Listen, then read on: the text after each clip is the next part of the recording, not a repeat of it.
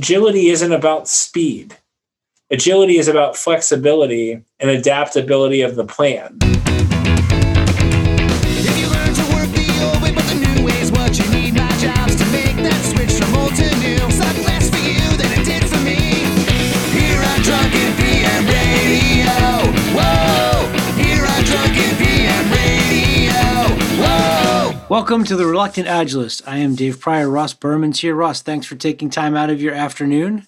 Yeah, it's a pleasure, Dave. I, I really enjoy our conversations. Me too. And we're going to see where this one is go- this one goes. This is going to be a bit of an experiment. We're going to talk about something that can happen during transformation that you kind of have to watch out for, and it might already be happening, and it might be messing you up, and you don't even know it. Um, so, before we get into that, Ross, could you tell these fine people what you do? Yeah, well, I am uh, an enterprise agile coach and also an enterprise architect. Right now, I am trying to figure out what my next step looks like in my career path. And we used to be colleagues, but we're still buddies. Yep. So I'm happy to come on and talk to you. Oh, thank you. And I and I really get a lot out of these conversations. So hopefully, if you're listening, you do too. Um, I am taking a course right now, and it's in Kanban and systems thinking and a bunch of other stuff. And the section that we're in right now is about personal Kanban. So I'm running all these experiments in making adjustments to how I populate my ready and my doing column and how I track the work in done. And this week I ran an experiment where I broke my my uh, ready column into four different boxes and my done column into four different boxes, so I can start to categorize all the different things that I'm going to do before I do them, and then get a sense of how I felt about them after they were done, so that I can not only optimize flow, but ideally find a way to populate my doing section with things that are going to fuel me and propel me forward. And the first thing that I noticed when I made these adjustments to my board was that the only way I could fit the cards on the board was to stack them up and then I couldn't see them anymore, which completely violates the entire purpose of doing something like this. And I think what what struck me about it and what struck me about what, what you were talking about before we started recording, Ross, was this is an effort that I am making in using metrics to learn more about the system and understand how to optimize it. And all I'm doing is junking it up and slowing it down by trying to look at things that either I'm not looking at correctly or may not really matter. Yeah, that's awesome. I uh, I think like there's a hidden WIP joke in there. Yeah. You can't see all your cards. I don't know. There's probably a lot of, but you were talking before we started recording about different companies in transformation and how there's things that they start to measure and they can't even see what they're doing. Yeah, and it's you know they're they're setting up measurements to prove something, you know th- that something's doing what it's supposed to be doing, and sometimes what it's supposed to be doing isn't aligned to what the company actually does. Okay, can you give an example? Sure. Um, you go into a transformation and there's a finance process of how things get funded. And there's a um, functional structure in the organization right? Where you have this function that function and there's subject matter experts in those functions. Okay. um, and they that financial system and those functional um, systems work together. And basically what they say is that if you do this thing um, you will help the company meet its financial targets. And that's how we're going to incentivize you to do your job. Okay. and then what ends up happening is the you know somebody in the organization like the cio or you know the vice president of engineering or somebody is like oh i need to get product out the door faster. So i'm going to start the agile transformation project. And i'm going to fund the agile transformation project and they're going to help me get software out the door faster and then what ends up happening is is that you know consultants come in like myself and like you dave and we figure out how to solve that problem. We're going to get software out the door faster and we're going to show how to you know measure against getting software out the door faster. And it's going to be great um, and we're going to have more throughput and our delivery teams are going to have better velocity. But none of those metrics are actually linked back to the investment made for those products and what those products do once they get to market so um, the other thing that happens is that if each functional area has their own set of incentives based on financial performance, anything that doesn't directly link to that financial performance is going to be an extra thing to do. And if there's old constructs around how they're supposed to get their work done, they're going to maintain those old constructs, continue to do the old things, and resist against the agile transformation. And right. you know better than me because you taught me CSM uh, and CSPO, but uh, a cross functional team um, aligned to delivering value is going to be our best team to get to a state of agility. And if we have functional silos incentivized to do certain things against a financial construct that are all legacy um, legacy processes, we're just going to locally optimize one process and get a ton of resistance yeah. from everyone else involved. Yeah. So they're not look they're not looking at the whole, they're just looking at the part right in front of them. Like I, I used to see this when I first started doing work in digital agencies where they would want to increase revenue. So they would create these incentive incentives for the salespeople who would then get contracts signed for totally impossible things that we could never deliver. But they filled their part of the funnel, so their job was done. Yeah, and we've talked about this in another podcast. I don't remember if it was this one or the other one you do. If you do competitions of functional teams, like somebody loses, yeah, and whoever wins, like if the if the further to the left team wins, the more teams lose, right? So like get your organization built around a, a value chain that's going to deliver a product to market and incentivize the people who work in the value stream around that value chain together as a as a single group or a cross functional team from your you know director of this product all the way down to your junior developer who just started you know yesterday. Okay.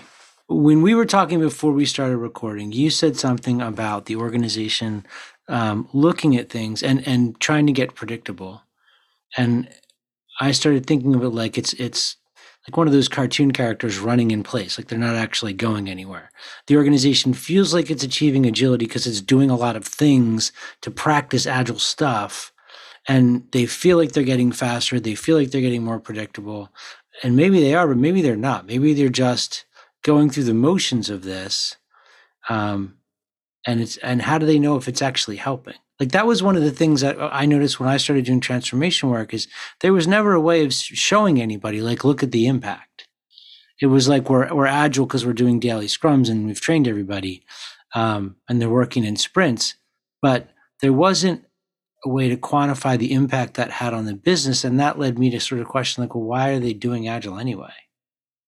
Yeah and is agile even right? I mean yeah if agile doesn't align and and there's this like so the metrics will show an improvement in something, right? Because anytime you're going to put in a new system and invest in training and go train and teach new behaviors, like you're going to see an improvement in something. We're going to build metrics to prove what we want to prove. Sure. And, and like we can do that, right? And we can, you know, we can show incremental success so everybody feels good. Like, like I'm, I'm one of these people who's like, a story is a story. It's everything you need I don't want a testing story. I don't want you to horizontally sprint, split work and create a dependency. If this is the best you can do, writing a, a vertical story, and it's going to take us three sprints, well, guess what? You know, next time we're going to have to get better at writing a vertical story, but we're not splitting functionally the work okay. inside of a Scrum team, right? right?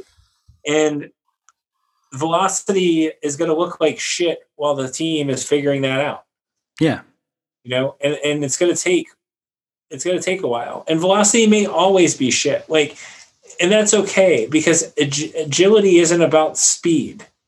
Agility is about flexibility and adaptability of the plan. And I think like a lot of folks forget that um, when when they think about adopting agile because they're trying to fix a speed problem, not an adaptability problem. And I think that when you look at agile in a scaled environment, um, there's a lot of theory out there about if we can you know make the work smaller and if we can you know encapsulate as many of the decisions as possible and create cross-functional teams and all this stuff we're going to get faster and the processes in the company those legacy processes dictate speed not your ability to deliver code and i think that's the fallacy that everybody gets hit with around agile is speed Agile is adaptability to plan. And you're creating work items to make yourself more adaptable, hopefully at as many levels in the organization as possible. So I feel like I want to argue against part of it. I think that the velocity is a valuable metric, but not if that's the only thing that you're looking at. I mean, to me, that would be like if we said, well, this shortstop's got awesome reflexes. He's got the fastest reflexes of any shortstop in the entire league, but he's got really horrible decision making. then it doesn't matter. Like, like you could Velocity say is an important metric, Dave. I wasn't saying Yeah. that. What I was saying is it's okay if it's always 13. okay, if it's consistent. Right. It doesn't have to be increasing. Okay. I, I always feel like people think that velocity is the thing that they should look at. And to me, it's that in addition to what percent of our plan was met, how many things did we introduce that weren't supposed to be there, how many defects escaped. There's like so many other factors to look at to understand health. I don't think that, I think anytime you're looking at one, you're missing, it's like a story that only has a, a protagonist with nobody else in it. Like, Yeah. If there's no antagonist, it's not really a good story. Well, it depends. I mean, it could be like a really creative person. when you're in the it could be, yes. No, but like velocity is fine, but velocity is for the team to get better. Velocity doesn't get your enterprise predictable, Okay. right? So like for me, my my favorite metric as a like a leader of an organization is throughput. Because that's just the way my brain thinks, right? Like how many cars are going to travel from point A to point B, you know, in the next 2 months Yeah. or how many stories is my you know delivery organization going to get finished because a story should be a explicit piece of functionality that can go to market that would have a KPI attached to it that I can now measure out in the market. How Yeah. many of those am I going to get a month? Right? How many features am I going to get every 2 months? How many epics am I going to get a quarter? Like whatever that whatever those Right, time right. frames look at, but if I'm making trade-off decisions, I need to have a very good understanding of how many of one thing I can, one type of thing I can do in a set period of time. And velocity doesn't do that. And a lot of people who come from like a legacy management system will try to um, create a a velocity that makes sense across all of the teams, which becomes a garbage metric Yeah. if the if the team isn't setting what a point is and the team isn't setting what their velocity targets are and the team isn't you know improving and learning and getting better at estimating then velocity is worthless Yeah. so so i look at velocity as a team improvement but i don't like rolling story points to features and then planning on feature velocity i think that's i think Okay. you've lost your ability to actually measure uh, or estimate at that point So if, if an organization goes down this path, like if I'm somebody that's trying to, to, to make the case for transformation or just to see how we're doing with transformation, to understand if my flow is improving, I'm going to have to be baselining it on. I mean, do you, I, I guess the question that I want to ask is Are you looking for it to constantly be improving or is this stable flow? Is, stability the more important thing or increasing? The more yeah i think thing? like first is and we were kind of joking about this but like getting all of the work written down Yeah, visualizing all of it. yeah and and so flow could be like non-existent right? It could be like volcanic glass. It's not even lava anymore. It's just there. Right. because there's so much crap going on that you can't actually do anything. And that's an important lesson for anybody who's doing any kind of enterprise transformation to learn is most places that i've walked into as a consultant um, or an employee you know doing a transformation um, nothing is actually moving it's just whatever the whatever the fire is is getting put out and that could be some product getting shipped or whatever or a bug getting fixed or whatever They're yeah, they're in crisis mode. Right, they're in crisis mode because it's complete chaos. And once you get everything written down and put somewhere, you know, like I don't even need metrics. I just want it written down and go, hey, do you guys really think you can do 187 projects this year? Um, you know, you only have 100 employees, right? So more than, you know, 87% of your employees are working on two projects Yeah. by themselves, right? So, um, or everybody's working on one project and nobody's working on 186 projects, right? But there's there's some kind of problem. We have made the decision to pretend as if we could do more stuff than we can, and it's probably not pretending. It's probably people, you know, believing they can get all that stuff done or trying to like you know i'm trying to impress dave prior and dave prior asked me to do 50 things and i'm going to get them done because he's the man right or whatever the case looks like and so getting them written down is important.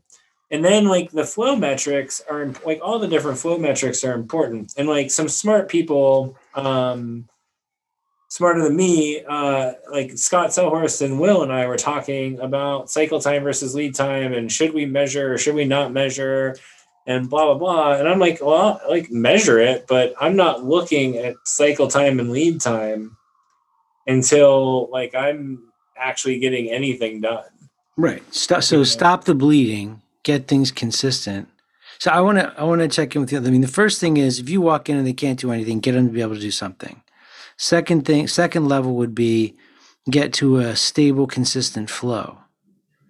The thing that I'm wondering about is, and this is the thing that I was working on with my with my Kanban board was, in addition to flow, I want the system to fuel itself. There's a bunch of things I do that, like, whether it's before I do it, when I'm doing it, or after I do it, I don't care about it in any way, shape, or form. It's just a, like an obligation.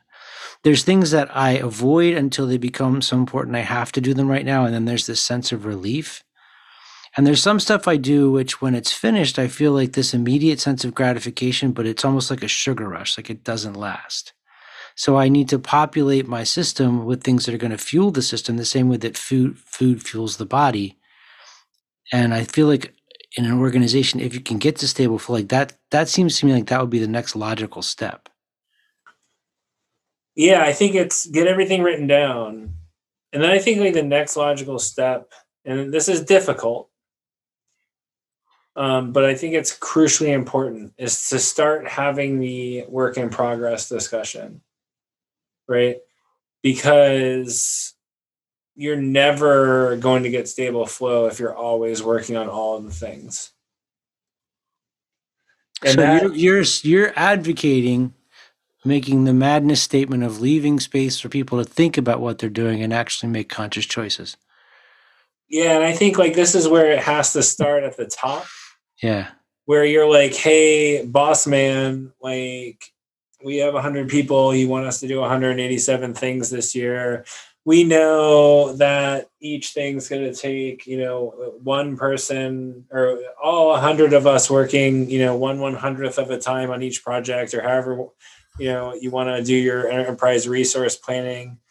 Um, no matter what we're not going to get all this stuff done. And oh by the way in six months something's going to change and it's going to change half of these projects anyway. And then oh by the way in nine months you know something's going to change and you're going to ask us to do 50 different things. Right. Right? So like the request uh the request that you have on us is untenable. We don't have the capacity to do this. We've never been able to accomplish all of this stuff. We really need to sit down and say okay what are the what are our top priorities let's have you know a group of teams or everyone go down the list and get you know priority one priority two priority three done. Right. And then we're going to measure how those priorities change the market. And then we're going to do you know four five six. And then we're going to measure and see what happens there. And then we might shuffle the backlog around or whatever. But everybody needs to be on board with the realization and the reality that no matter how many years you said you're getting all your stuff done, it never happens. yeah. Well, it's almost like you have to go slower to be able to go faster. Yeah, people say that, but I, I'm not I'm not 100% convinced you're actually going slower. It's that you need to focus on the most important thing first and then focus on the next and then focus on the next and not try to do everything at once. So I don't think you actually end up going slower. So yeah, I said that I didn't say it the right way. You need to to plan to do less so that you can deliver more, maybe. Yeah, you need to you need to um slow down the planning so you can actually do some work. right? Because if you have 187 things you need to do, all you're going to do is plan how you're going to do those 107, 187 things. Yeah. You're never going to actually start working on anything. Okay. So I know a lot of people on agile teams in organizations that are pretending that or they're making an effort to be agile but they really don't understand it at, at a higher part of the organization. If i buy into what you just said or i already know that's true how do i have that conversation? Like how would i how would you counsel someone to message that to senior leadership if they didn't necessarily see the problem can you do that can that I don't know. that- It's so tough, Dave. I mean, like you, you sometimes you get realization, right? Like you get the confirmation that what you're saying is understood, not only that they understand the concept, but also that they're understanding that that's a problem, and Yeah. yet there's still nothing that changes. like multitasking. I mean, Yeah. all over the all over the world, people are trying to do, multitasking. I still try to do it, even though I know I can't. Like it's physically impossible. We all know that. There's been tons of studies showing it, and yet every every company still expects people to do it. Yeah, I think um I I don't know if I think like with ADD and some learning disabilities you can actually multitask. But like you have to ha- your brain has to be wired incorrectly. That's Yeah. the joke I always get cuz I have ADHD and I can listen to more than one conversation at a time, write down something different, right? And you know, have everything um keep everything in order. But my brain doesn't work correctly. right? Okay. So um there's that. And it's like different for me to learn things. Um so I think like with every capability comes a cost. And I think like what ends up happening is that and I've seen this at a few different large enterprises is that the shareholders were promised you know 20 features to be released in 2021 or whatever. And so come hell or high water They want their against all features. odds and logic I want my two dollars. I want my two dollars. Yeah. right exactly and i think that that's the hard reality. Like the the executives may understand that there's no way 20 things are getting done in the system that's still you know any any system uh, a new agile system um, the old legacy system or whatever. And what's going to end up happening is scope is either going to get cut. Yeah. we're going to do 16 things or 10 things or five things or cost is going to increase and scope is going to get cut i've Yeah. never seen cost increase and then everything finish right Okay. I need but that's the, okay. the, the trade-off decision becomes do we do all of this stuff or do we pay more and pay more money or do we pay the same amount of money and just decide we're going to do less now imagine if you just had a I priority mean, what you just said is basically the whole argument for Scrum. Yeah, it's the whole argument for the concept of agile, right? Which isn't speed, it's Rightness. Build the right, thing. transparency and and the ability to adapt. Yeah. And so yeah, exactly. But if if the executives aren't doing that with their initiatives and the way they're funding their initiatives, no delivery team is ever going to be successful other than locally achieving those results Yeah. for, for the company. Because there's a disconnect in what they're trying to do versus how the um, entire organization is set up to deliver. they don't have a common vision. They don't understand what Agile's supposed to change in their world. So they're just going through the motions and they're not in sync. No, they're well, maybe. I mean, they might they might understand the vision or whatever, but they are getting non-agile requirements handed to them, and they're supposed to just do their Scrum sprints, Okay. right? So they get agility in a two-week period, but everything else around them is a crushing blow of reality that they're going to work weekends in six months to get everything that they passed on done or they're going to have to hire you know a third party development team to come in and tackle this set of features because um, you know, it was cut out of this backlog or running out of time or whatever, because the plan was already made when the funding happened. And the plan was 20 features for $100, right? And nobody understands that the thing that's supposed to flex here is the scope. Right. Because if you don't flex the scope, you're flexing the quality. Or you're flexing the cost. Yeah. Or you're flexing, you know, the team structure. But you're changing all the things that if you are really agile, you don't need to change. As opposed to saying, you know, we have a list of 50 things that we would like to get done.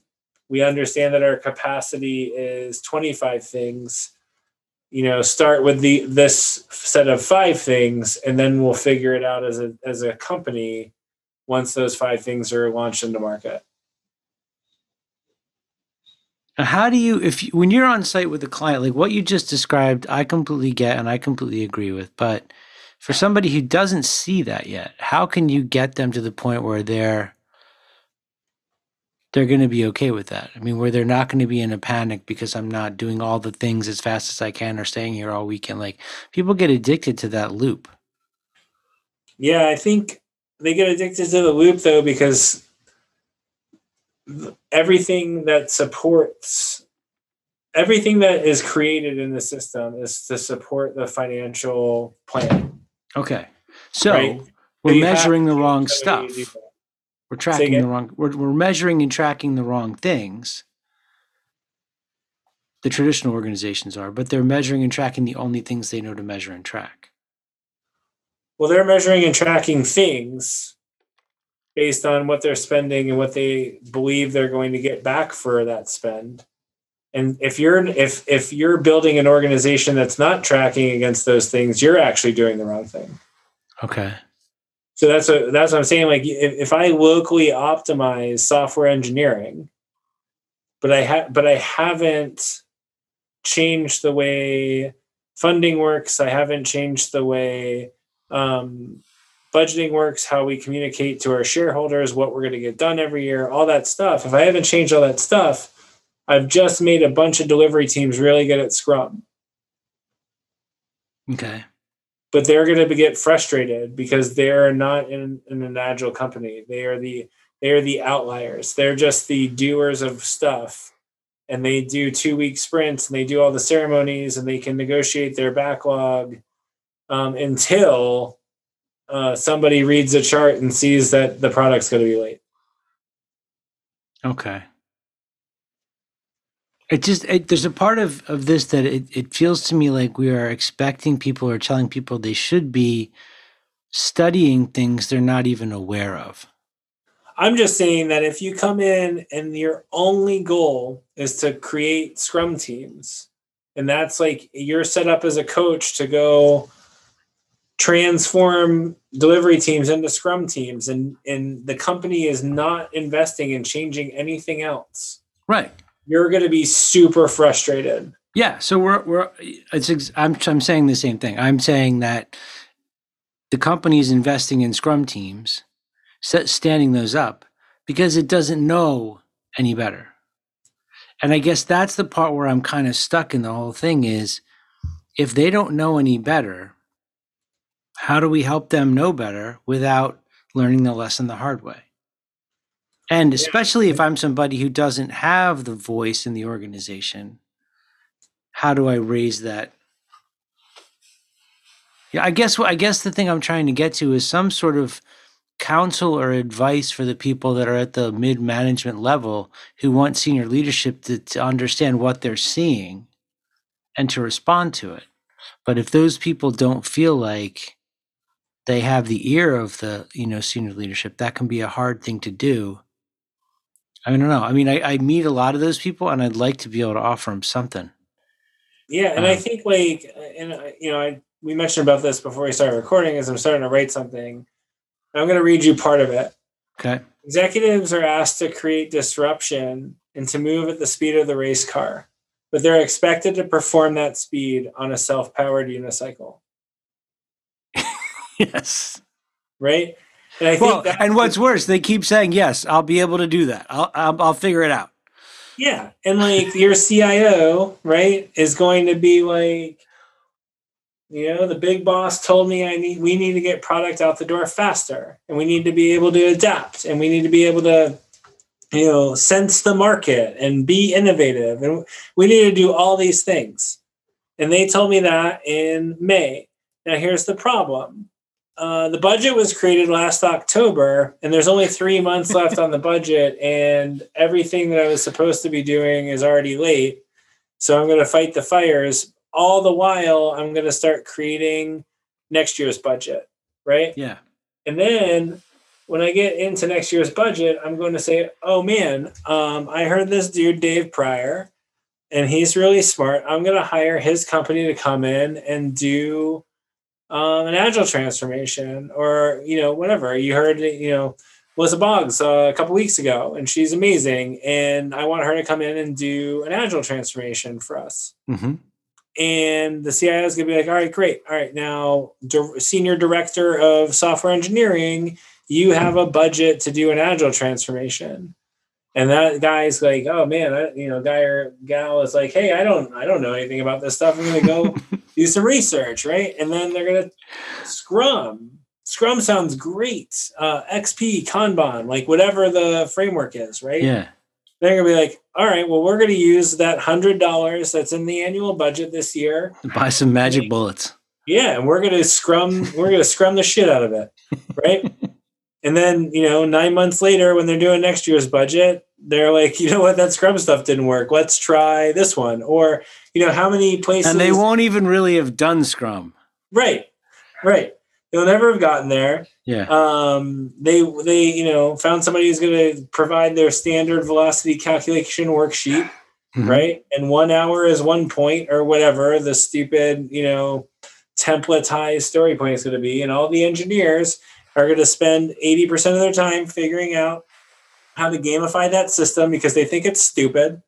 And their velocity is going to go up you know 10% for six months and then it's going to plateau because they've reached you know scrum velocity nirvana or whatever and they're the highest ranked scrum team. That, that's when they get the badge because they're agile and they can stop. that's right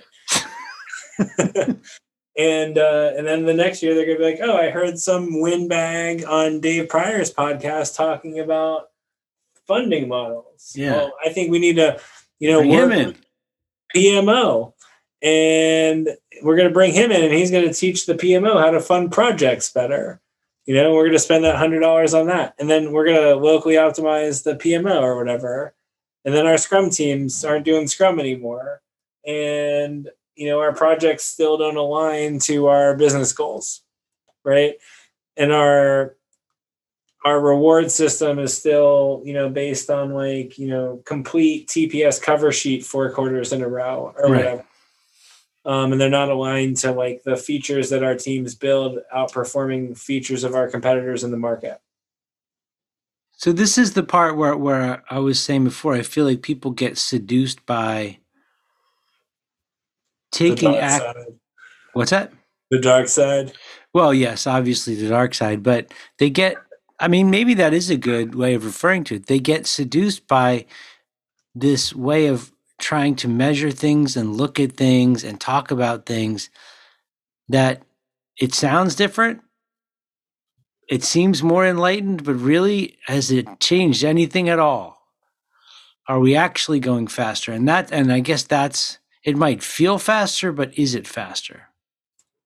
Right. Um, and that's that's sort of the tricky part for an organization to figure out which things they need to be looking at, like what pace they need to go at, what pace they introduce the change. When you get to a state where you have a constant flow through a system, is it better to amp things up and gear them back? It starts to seem like there's so many things stacked up that the organization's supposed to be paying attention to now that it, al- I almost feel like everyone should just stop working and study themselves. In which case, they won't get anything done. Well, sure. Which they probably won't but they'll know a lot. It's like me and my Kanban board. right. But to what end? Well, that's the thing, and I, and I think like if you're a startup company, right? And let's say Dave, you started up Prior Industries, and you're going to build a product, and, and you hired six developers or whatever, Right. and you're you're setting the strategic intent of the company. You're identifying the value propositions. You're creating the value chain. You built the value stream you wanted with the engineers that you wanted and the process that you wanted. And you know you hired java java folks instead of c sharp folks because you want to do x y and z right Yeah. and you designed that system to do that specific thing as a small business to get product in the market. You're the PO and you're the CEO. And every time companies decide they're going to expand for capacity or for new markets or whatever, and they hire in between people, in between that strategic intent and the doing, hmm they start creating a gap of understanding and they start creating a system that is either functionally aligned or product space aligned or both if it's really bad or something but it's not aligned to just that value chain value prop anymore Okay. right? And that's when these types of problems start. And then years and years go by, and systems on top of systems have been ratcheted on to just keep everything held in this expanding mess Yeah. because you're trying to grow as quick as possible and you're trying to get into new markets and new customers and you're trying to expand your footprint, which is all great competitive stuff Right. the disconnect between the strategic intent of doing that expansion and the product being delivered starts to get created. And then eventually you get to the point where you're hiring consultants to come in to do Scrum or to do a scaled implementation or whatever, some kind of framework or function, you know, functional thing that or process thing that you can strap on to try to gain some kind of control Yeah. when really you gave away the control in the way that you started to expand your organization. But do you think that it seems unfair to expect that an organization just beginning down this path, or even in the first couple, you know, maybe round or two of trying to figure it out, that they would have awareness and insight into all this? I mean, even if they listen to this and like, yeah, we really need to pay attention to that, they they're not going to know what to look at. They're not they're not going to see it. Sure, they will. Um, does your organization have a department and separate reporting structure for every type of person that you hire? And I mean type of person like skill set, right? Right. I mean, think of any organization that does software. Okay. you have your director of development your director of test and your director of business you know analysts or whatever but you you as an executive have probably and you might have inherited this organization right but along some point of growth an executive in the company said wouldn't it be great if we had an expert in you know defense strategy planning, right? Okay. And we're gonna hire um we're gonna hire this guy who has defense strategy planning because that's the market we want to get into. And we're gonna give that person a budget to build our business in that area for us. Okay. You have already handed you've already created the disconnect between the strategic intent and the operationalization of that strategy to Hmm. somebody else Yeah. right and then that person's going to hire people that they trust to do you know um you know operations planning versus strategic So planning you right you can you can scale the misunderstanding of purpose in the same way you can scale the misunderstanding of everything else that we're doing. right and what what we lost what we lost sight of This was- is encouraging. I, I totally feel like everybody who's listening to this is going to be like, yeah, I need to do that. well you need, i mean seriously like if you want to create agility in your business you need to change all of the structure and process not just some of it Yeah. And in order to, if you're a small business starting out and you're thinking about expanding into a new market, right? Like think about why how how what you're doing, right? How what you're doing as a company and how you're organized and how you're meeting and how you're collaborating. How did that make you successful? And I don't think it was, you know, just because you found a person who was really good at this one thing. Yeah. It's a lot to ask, though. I mean, I guess that's. I would imagine that people don't wouldn't disagree with the things that we've said. I, there's a part of me that's like, yes, and it's really, really hard to do. Oh yeah, no, this takes this takes extreme courage because as an executive, you have to make a trade-off decision based on your capability to, of understanding whatever it is you want to go do right because you can't just with grit and determination and rolling up sleeves and elbow grease or whatever the cliche is right? You can't know something well enough to make the right decisions about it on a whim. Yeah. so either you, you're going to hire somebody or you're going to learn it. And if you hire somebody you're relinquishing the community the collaboration points and the way in which you were successful at what you're doing before and if you have to learn it, you're probably going to be late to the game and somebody else is going to do it. And you need to be okay with those decisions. Yeah. But knowing if I start to create functional silos in middle management, I'm already creating the structure that consultants come in to fix um, with Scrum or Scaled Agile or whatever. I want to leave like some. I want something hope. Leave leave some kind of hope on the table. But I think all of the stuff that we've been talking about here is, is kind of a way of making the argument for bringing in somebody to do coaching because you if you have somebody there who is able to be more objective because they're a little bit removed from what's going on and they can see the whole system and how all these parts play together they might be able to be the voice that helps you see the stuff you can't see they're going to be looking more at the forest while you're stuck in the trees um, i mean do you agree with that Yes, but you have to give that person the time and, and agency to influence you. okay So just bringing somebody in and assigning them to your middle manager. Yes.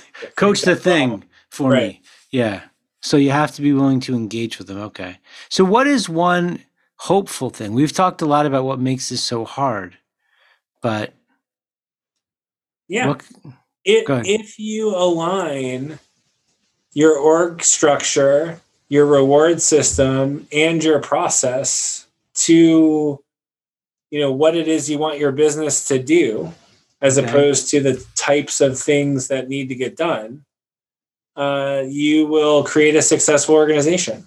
And you can have a successful transformation when you actually transform the business to create business agility versus just trying to apply a process or procedure to a single space to gain some sort of agility. yeah. I think i think that and also it's really helpful if you can figure out why.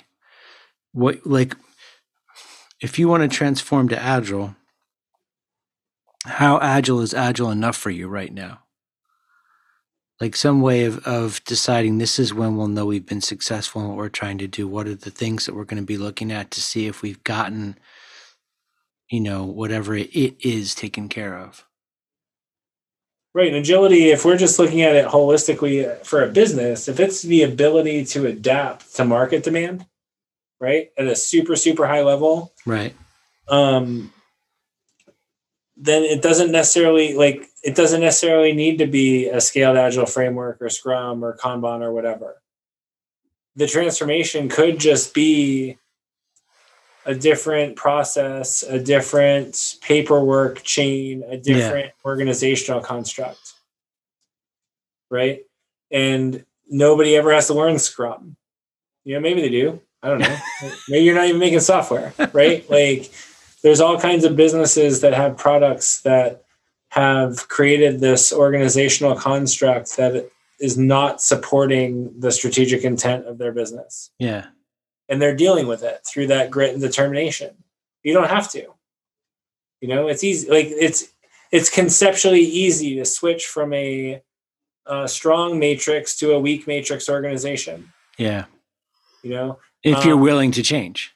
if you're willing to change, you know, and it's not just like reporting structures. Like I don't care who you report to versus who I report to, Dave. If we're, you know, the product owner and architect for a product, I don't care if I report to the director of architecture and you report to, you know, some business Right. Because you're working on Uh, something together. That's what matters.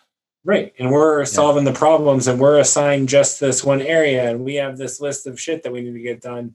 And we have an agreement together that we're going to get this stuff done together as a team. Yeah. And we're both paid better when our product gets out to market and does better in the market. Okay. So that's something else they have to be thinking about too, which we touched on earlier in the podcast. Okay. Know, we talked about the incentives, like the incentives, the org structure, and the process all needs to be aligned to what actually delivers value. And it's doable even without switching reporting structures and all that stuff. Yeah. right? It's doable because like there's this concept first team, second team, whatever, right? Like the team that you're assigned to deliver product with is the team that you take your what and when direction from. I'm going to do this stuff at this time. Yeah. Your reporting structure can just be the fine tuning of a skill set. Yeah. Like if I report to the director of architecture, that director of architecture is going to make me a better architect. But he's not going to tell me, he, she's not going to tell me what, what to to do. do. Yeah. Yeah. Yeah. That's your job as my product owner. Okay. Well, so what if people want to get in touch with you? What's the best way for them to do that if they have follow up questions? Yeah, um, LinkedIn's still the best. And then uh, I actually have a website. It's rossberman.com. It's pretty inventive. You know, I'm really good at naming things. I took I took the space out and just collapse my first name my last name together. I hope you at least used like a mix of capital and lowercase letters to make it seem all internety. I didn't. I think I just did all lowercase, you know.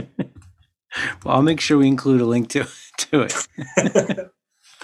Uh, and, So- and I have like um, I have posted no less than eight things on Instagram. So You're burning up there. I know my social media is on fire. I think I'm up to like 10 people. You need to get on the TikTok, man. Yeah, that's the next step, right? Um, I, I think I might just have to stick to embarrassing myself on these podcasts and not, you know, with pictures. Well, you're welcome to come back and talk about this anytime. As long as I don't have to look at any of these horrible whiteboard pictures, I think it's going to be fine. Um, so this is cool. Thank you for making time for this. And if you listen, I hope you found this valuable. I know it went a little uh, over the road, but um, I don't know. I thought it was a pretty cool conversation. Hey, if you're listening, If you're still listening, yeah, if you're still, if you have, wake up, rewind. And, you know, actually, I would love if people like challenged us to dig into something specific the next time we talk based on oh, that's good. Okay. a lot of the high things like like i think some interaction from the audience i know like some people listen to this um not just you know my fiance your wife and our family members right My wife doesn't listen to it. oh there you go so, my fiance uses it instead of the pay app to go to sleep so nice. Oh, cool. All right. Well, thank you for listening, Ross. Thank you for your time this afternoon. And uh, we'll have to do another one soon. yeah awesome dave thank you so much Thanks. But the